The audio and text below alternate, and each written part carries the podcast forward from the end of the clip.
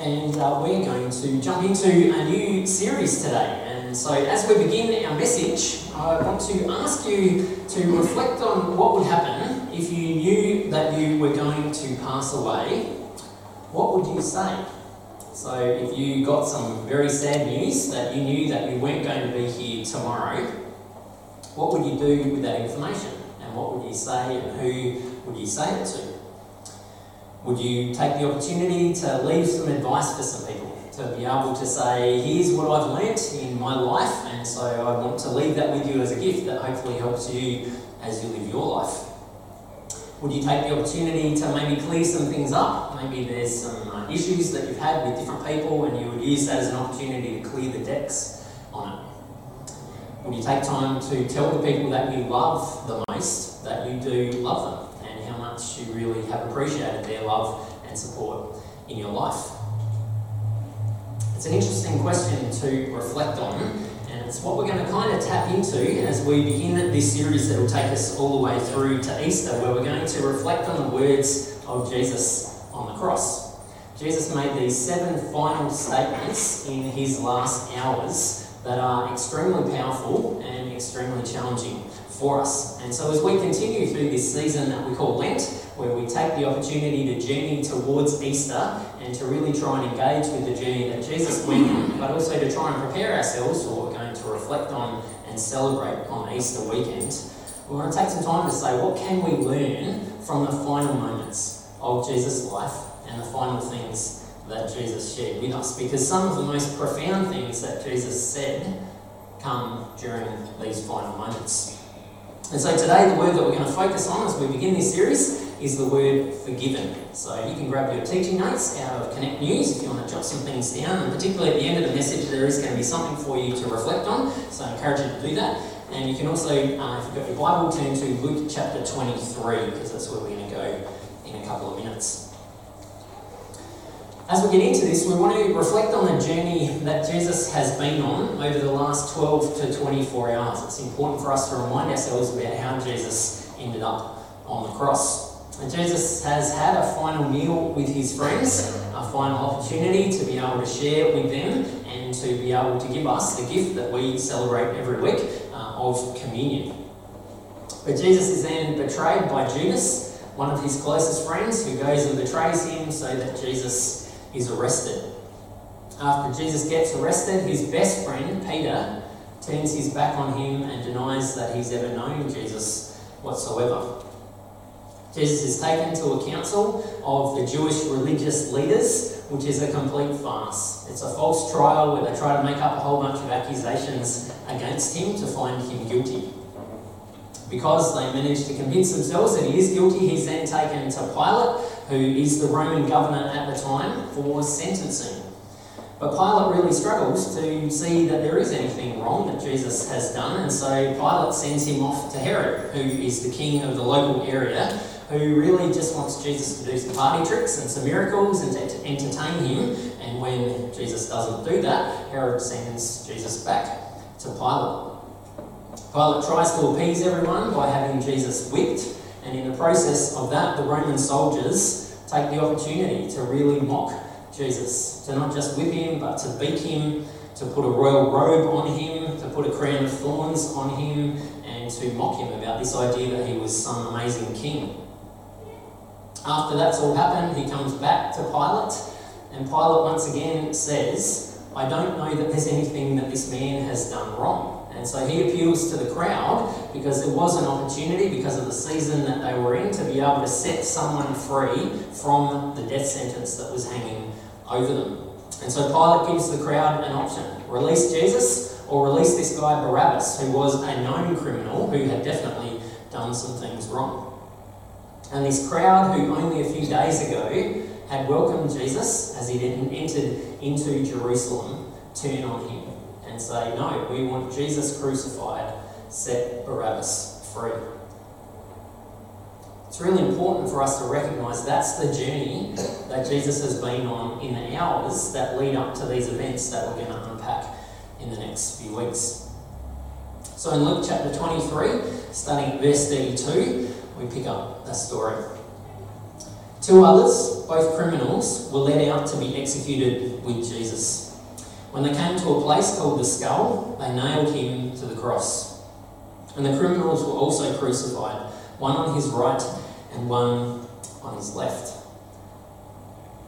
It's important for us to remind ourselves that Jesus is being executed as a criminal alongside of other criminals. Because we're so familiar with this idea of Jesus on the cross, we can miss just how amazingly staggering that is. And probably the easiest way for us to try and join the dots on all of that is to imagine Jesus being marched along death row to the electric chair, which might be very confronting for us to think about, but that's actually what is going on here. Jesus, as a convicted criminal, is being led to his death sentence, crucifixion. It's happening at this place that was called the Place of the Skull. And that's important for us to remind ourselves about because we often sing songs that talk about Calvary. We have just sung a song that uses the word Calvary. And Calvary is the English translation of the Latin word for skull. You may have also heard the word Golgotha. That's the Aramaic word for skull that's then translated into English as well. And so it was understood that outside of Jerusalem there was this hill, and there's a number of reasons why it was called the Place of the Skull. It may have just been because it was really, really smooth on top, so it kind of looked like a skull. There are other schools of thought that it actually resembled a skull in terms of some of the markings that were on the hill. And there's another school of thought that says because so many people were executed here, there were skulls that literally littered the ground, and that's why it was called the Place of the Skull. Either way, it was this place that was elevated above Jerusalem so that everyone could see these awful, horrible criminals who were being put to death for what they had done. And so take a moment to imagine what it must have been like for Jesus to experience all of this. What do you think would have been going through Jesus' mind as he hangs on the cross? Perhaps he thought, what on earth did I do wrong to end up here? All I did was come to try and teach people to love God and to love each other. That's the core of everything that I talked about. That's the core of everything that I tried to live out. How did that lead me here? Maybe Jesus is thinking, maybe I should have explored some of the other options that I had available to me. Maybe he thinks back to earlier in the week when we've talked before about how the expectation of Jesus as the Messiah was that he was going to be this military ruler who was going to rise up and help to defeat the Roman army. So maybe Jesus is starting to think maybe it would have been a better choice to tap into all of the enthusiasm in the crowd that was there earlier in the week and to have an uprising instead of me ending up here. Perhaps Jesus was just feeling overwhelmed with sadness and grief. Was all of this worth it? Everything that I've done, everything that I've given, especially these last 3 years, is it really worth it? Well, Jesus had wanted to scream out his innocence. Say, how am I hanging here as a criminal? I've never done anything wrong. I don't deserve to be here next to these other people who are convicted criminals. That's why this series is so important for us to be able to dig into, especially as we head towards Easter. To be able to enter into all of the things that Jesus may have been thinking, but to recognise how he does respond. The things that Jesus does say, even though he's in agony, even though he's in his final moments, even though he's going through so much that he doesn't deserve. So today, the words that we're looking at are found in verse 34 of Luke 23. Jesus said, "Father, forgive them, for they don't know what they're doing." And the soldiers gambled for his clothes by throwing dice. The crowd watched and the leaders scoffed. "He saved others," they said. "Let him save himself if he's really God's Messiah, the chosen one." The soldiers mocked him too by offering him a drink of sour wine. They called out to him, "If you are the King of the Jews, save yourself." A sign was fastened above him with these words, "This is the King of the Jews." Father, forgive them, for they don't know what they're doing. Father, forgive them, for they don't know what they're doing. I don't know that I understand how Jesus could even think those words, let alone say them. How does Jesus have the courage, the strength, the sense of love to be able to say to these people, forgive them? What's staggering about that is that Jesus actually puts himself in their shoes. His ability, even in this moment, to be able to say they don't really understand what they're doing. For some of them, they don't understand the full implications of what's going on here. They don't really understand the choices that they're making. For other people, Jesus is aware that they've just gotten swept up in what everyone else around them is doing, and they haven't actually made a conscious choice to do this. And how amazing is it that Jesus in this moment can stop and say, I understand what they're going through. Maybe it's just that Jesus didn't want hatred and vengeance to be a part of his final thoughts. But there's so much that we can learn from just these few words that Jesus says. First of all, we recognise that Jesus lives out what he's taught, even in his final moments.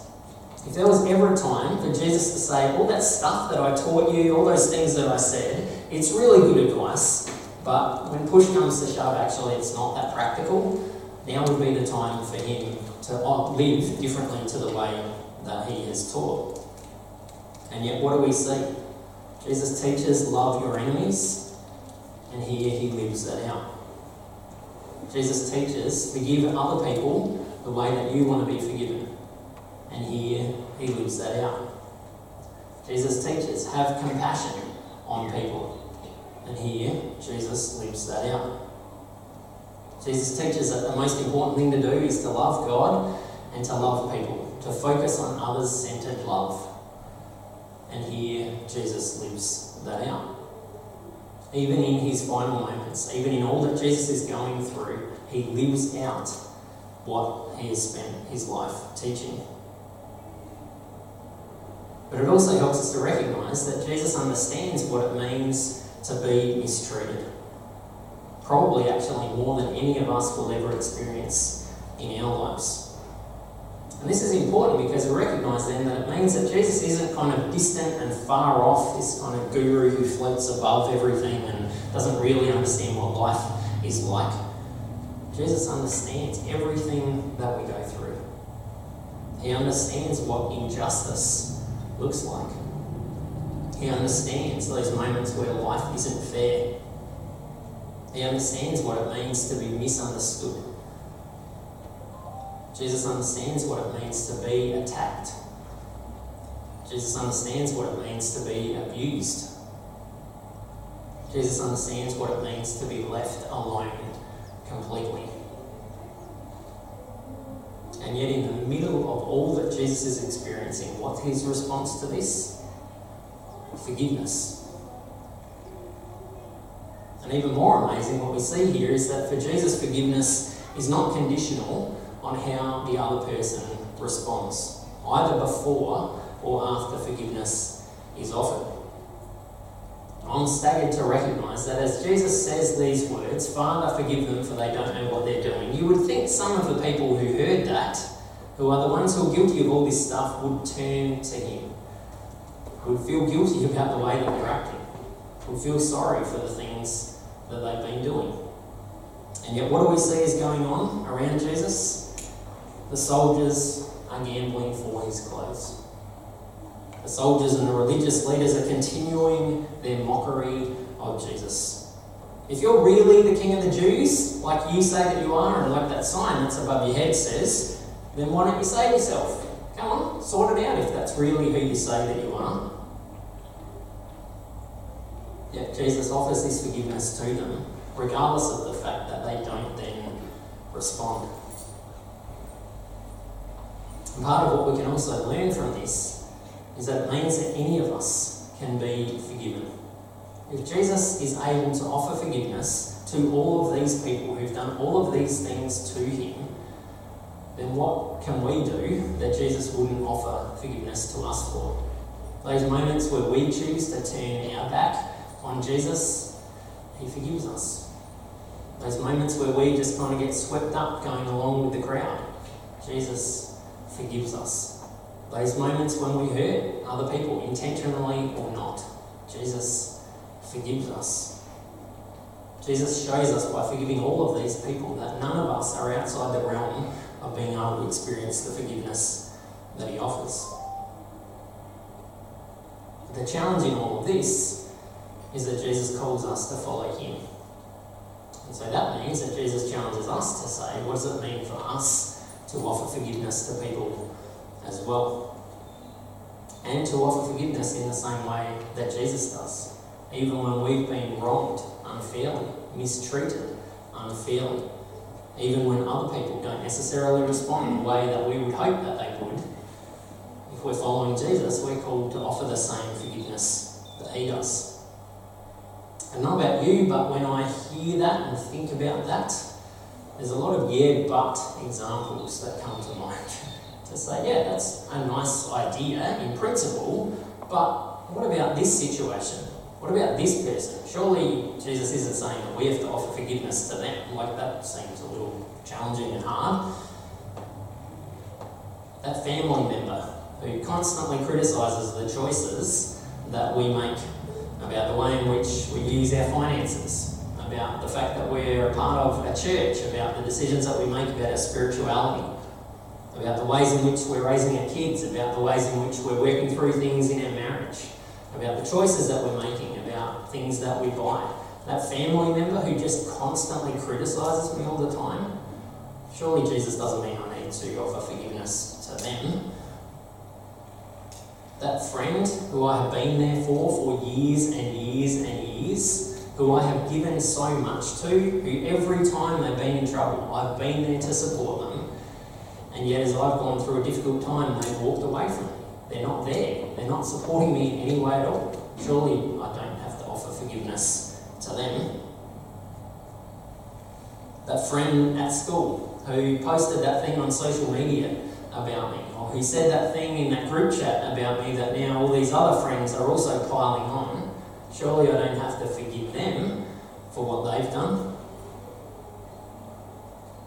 That person who continues to say that I'm not committed enough, and yet doesn't know what I'm going through physically, emotionally, spiritually. They don't have a clue what's happening for me, and yet they constantly attack me and say that I'm not doing enough. Surely I don't have to forgive them. And you've probably got your own examples that have come to mind as well. Surely not that person who has done that to me, who's caused so much damage to me. Surely Jesus doesn't mean that I have to offer forgiveness to them.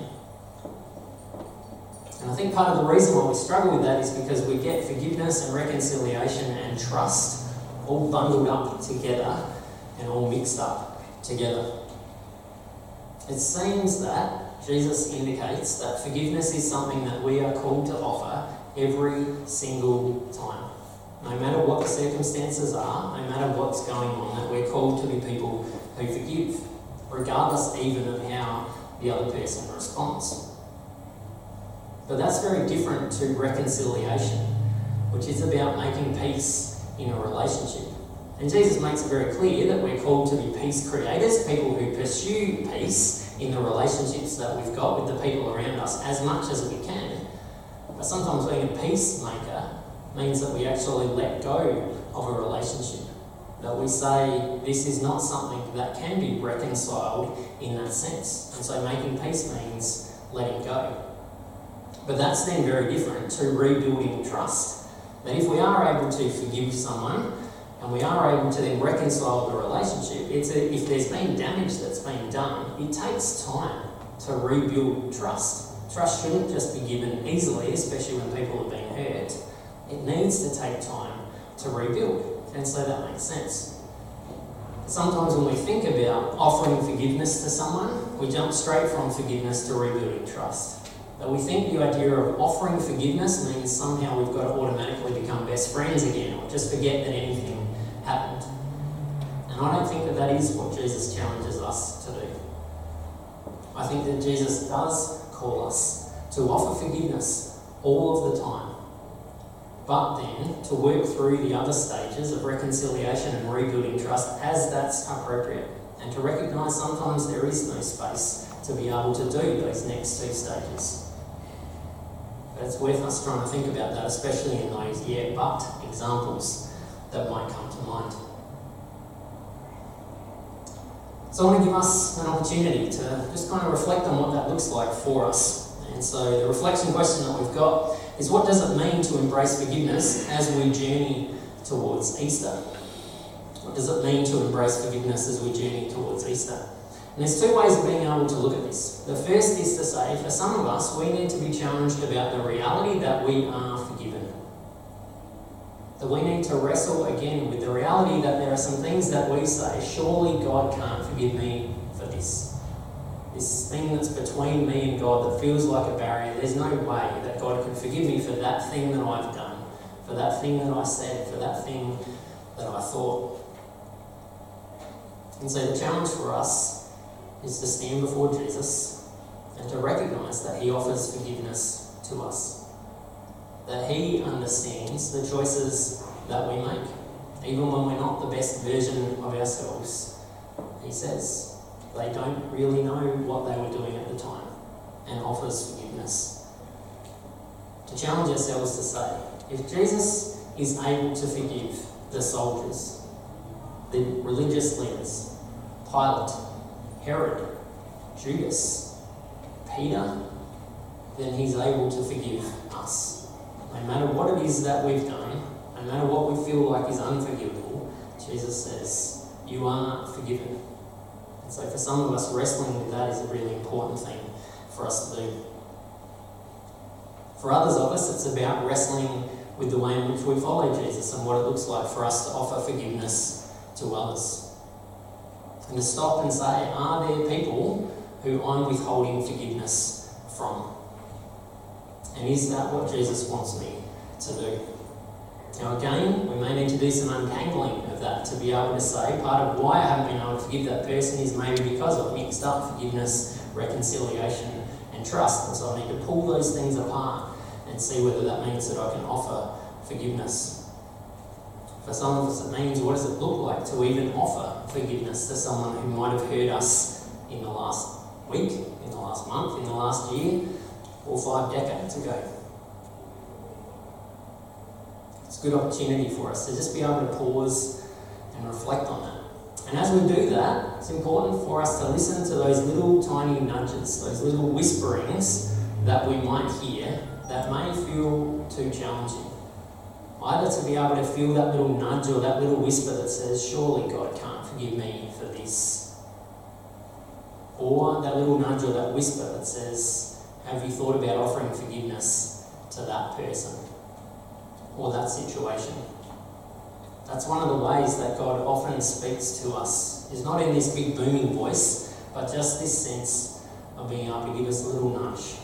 Being able to speak a little whisper to us that feels like something that is beyond something that we can really process or do. And so this is an opportunity to be able to spend some time listening to those nudges and those whispers.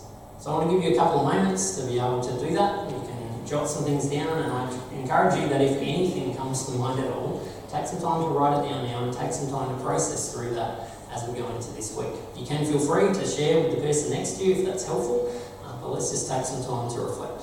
What does it mean to embrace forgiveness as we journey towards Easter?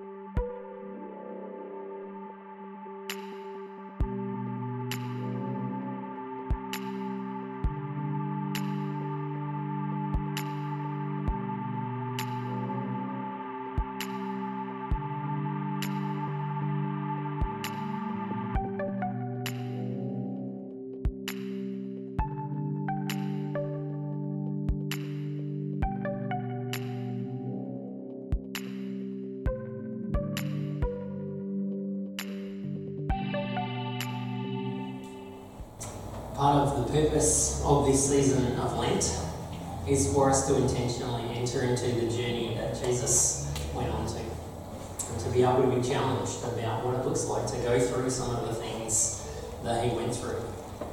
But Lent is also this season that is about us letting things die in our lives. It's why fasting is so often a part of what people do at Lent, to be able to say, I'm going to let go of this thing in my life, even though it's really, really hard. And so I want to encourage you that as we continue to walk the road of Lent, that this week it might be helpful to really dig into this. I genuinely believe that God has a sense of release and healing that's on the other side of it. There's so much that gets wrapped up in us holding on to things that we believe God can't forgive us for, or us withholding forgiveness from other people, that then really does get in the way of us being able to follow Jesus the way that he wants us to. And so I want to encourage you that even though it may feel challenging and hard, as you're heading into this week, take some time to be able to process through what that looks like. The other thing I want to mention is that some of you may have seen on the back of our teaching notes, we're going to start printing our Connect Group questions each week from now on. So we are recognising the importance of being able to process through things together. The reality is that I hope that you find the messages that we share helpful and challenging and inspiring. But at the end of the day, it is only as we take the time to really unpack that with each other and to talk about the questions that it raises for us, to be able to say, I'm not sure that I even agree with that necessarily, and to work through things. That's when things really stick for us. And that's why being in smaller groups is so important, to be able to take this and unpack it together. And so I wanted to give you an example of what that looks like, so that you know, any week, that's what our Connect groups are going to be unpacking together, and the sorts of questions that we're working through, not just about what we're talking about in our teaching, but in general. But also to say that's a resource for anyone. Sometimes we can think that being a part of a small group has to be this huge formal thing. But the reality is, the important thing is for us just to be getting together with some other people to unpack this stuff. And so if that looks like going and grabbing a coffee with 2 or 3 other people and having a look at the questions, it means going and grabbing brunch or lunch or dinner or doing something with just a couple of people, then feel free to do that and use this as a resource to help to shape your conversations. If there's any help that I can give as you get something going like that, I'm more than happy to chat with you about it, because it is important for us to have intentional conversations as we gather together, not just to kind of catch up and chat, but to be intentional about the things that Jesus might be challenging us about. But that's really the purpose of what our Connect groups are about, and it is something that we want to invest in a lot more as we head into this year, so I hope that you'll find that helpful. So let's take some time to pray, and then we'll transition to communion.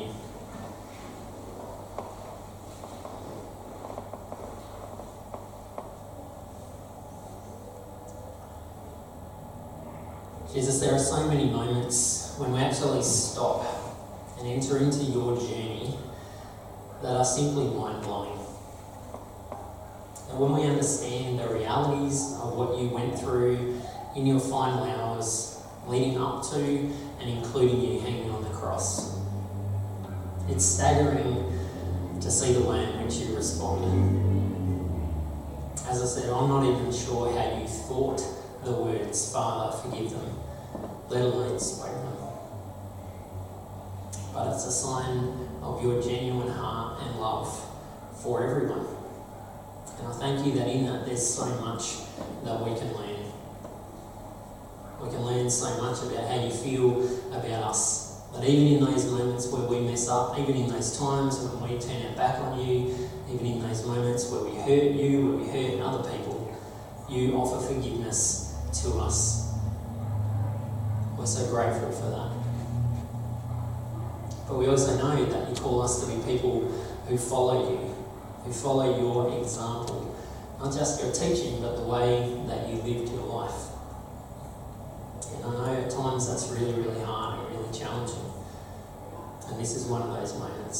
And so I pray that you would continue to challenge and convict me, that you would continue to challenge and convict us about what it looks like to follow you to forgiveness, to be willing to offer forgiveness to those who hurt us,